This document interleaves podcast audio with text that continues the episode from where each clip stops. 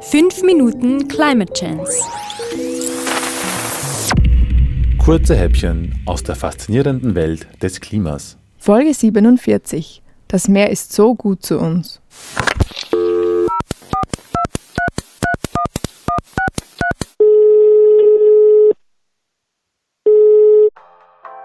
Herzlich willkommen bei der fünf M C C Klima Hotline. Wir geben Rat bei Klimafragen. Haben Sie eine Frage zum Klimawandel allgemein, dann drücken Sie bitte die eins. Wenn Sie eine Frage zur Klimapolitik in ja, Österreich ja, haben, drücken Sie. Sie werden in Kürze mit der nächsten freien Leitung verbunden. Bitte einen Augenblick Geduld.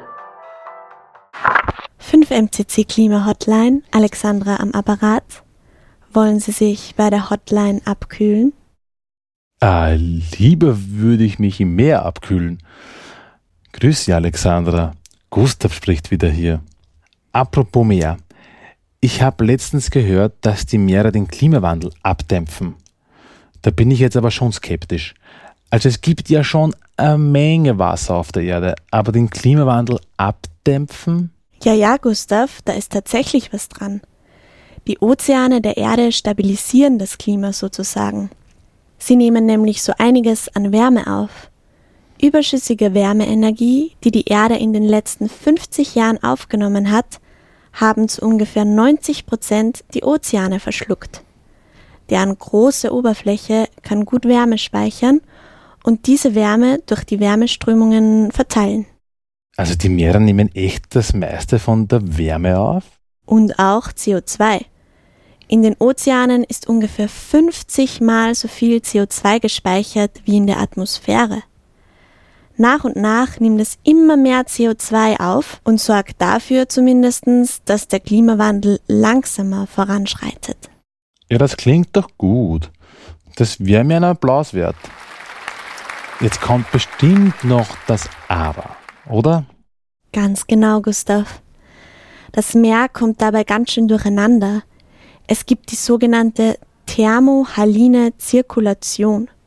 Thermos, das ist griechisch und heißt so viel wie warm, und Alas heißt Salz.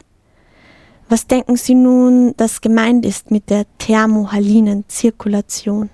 Ja, Wärme-Salz-Zirkulation? Na, wenn Sie mich jetzt schon so fragen, dann wird wohl das Salz im Meer und die Temperatur des Wassers was mit den Meeresströmungen zu tun haben. Sie sind schon so gescheit, Herr Gustav. Also der Salzgehalt und die Temperatur beeinflussen tatsächlich die Dichte des Wassers, also sozusagen wie schwer das Wasser ist. Und die Dichteunterschiede treiben ein globales Förderband der Wassermassen an, so könnte man das beschreiben. So werden großflächig Nährstoffe und Wärme umverteilt. Die Strömungen im Nordatlantik bewirken zum Beispiel, dass das Klima in Nord- und Westeuropa relativ mild ausfällt. Eine Heizung sozusagen? Ganz genau. Und die sieht zum Beispiel so aus. Warmes Wasser kommt von Mexiko nach Europa und macht dort auch das Wetter warm. Auf dem Weg verdunstet viel Wasser und die Salzkonzentration steigt. Das Wasser wird dadurch dichter. Weil es dann im Nordatlantik weiter abkühlt, wird es noch dichter, sinkt ab und fließt am Meeresgrund wieder nach Süden. So entsteht sozusagen ein globales Meeresströmungsförderband.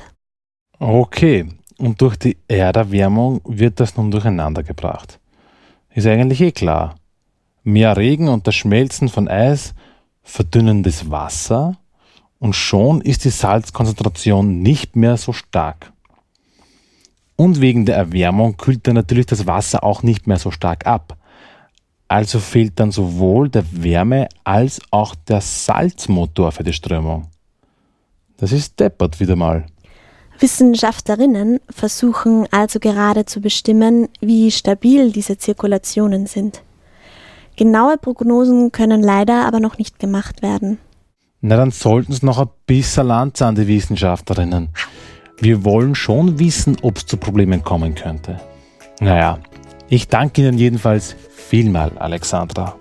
Auf Wiederhören. Sehr, sehr gerne, Gustav. Bis bald. Redaktion: Franziska Hörbst. Gesprochen von Alexandra Reichinger und Balduin Landl.